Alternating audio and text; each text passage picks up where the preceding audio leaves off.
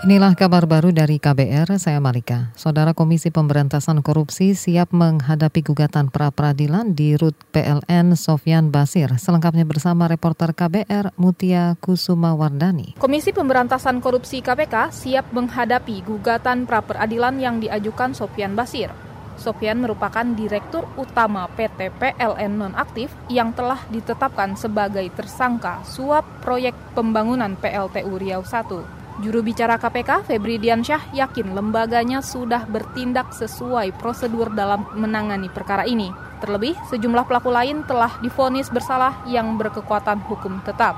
Saudara, Sofian Basir resmi mengajukan gugatan pra peradilan Rabu kemarin ke Pengadilan Negeri Jakarta Selatan. Sofian menggugat keabsahan KPK dalam menetapkannya sebagai tersangka. Sofyan diduga bersama-sama dengan anggota DPR RI Eni Maulani Saragih dan kawan-kawannya menerima hadiah atau janji dari pengusaha Johannes Budi Sutrisno Koco terkait kesepakatan kontrak kerjasama pembangunan PLTU Riau 1. Dari Gedung Merah Putih KPK, Mutia Kusuma mengabarkan untuk KBR.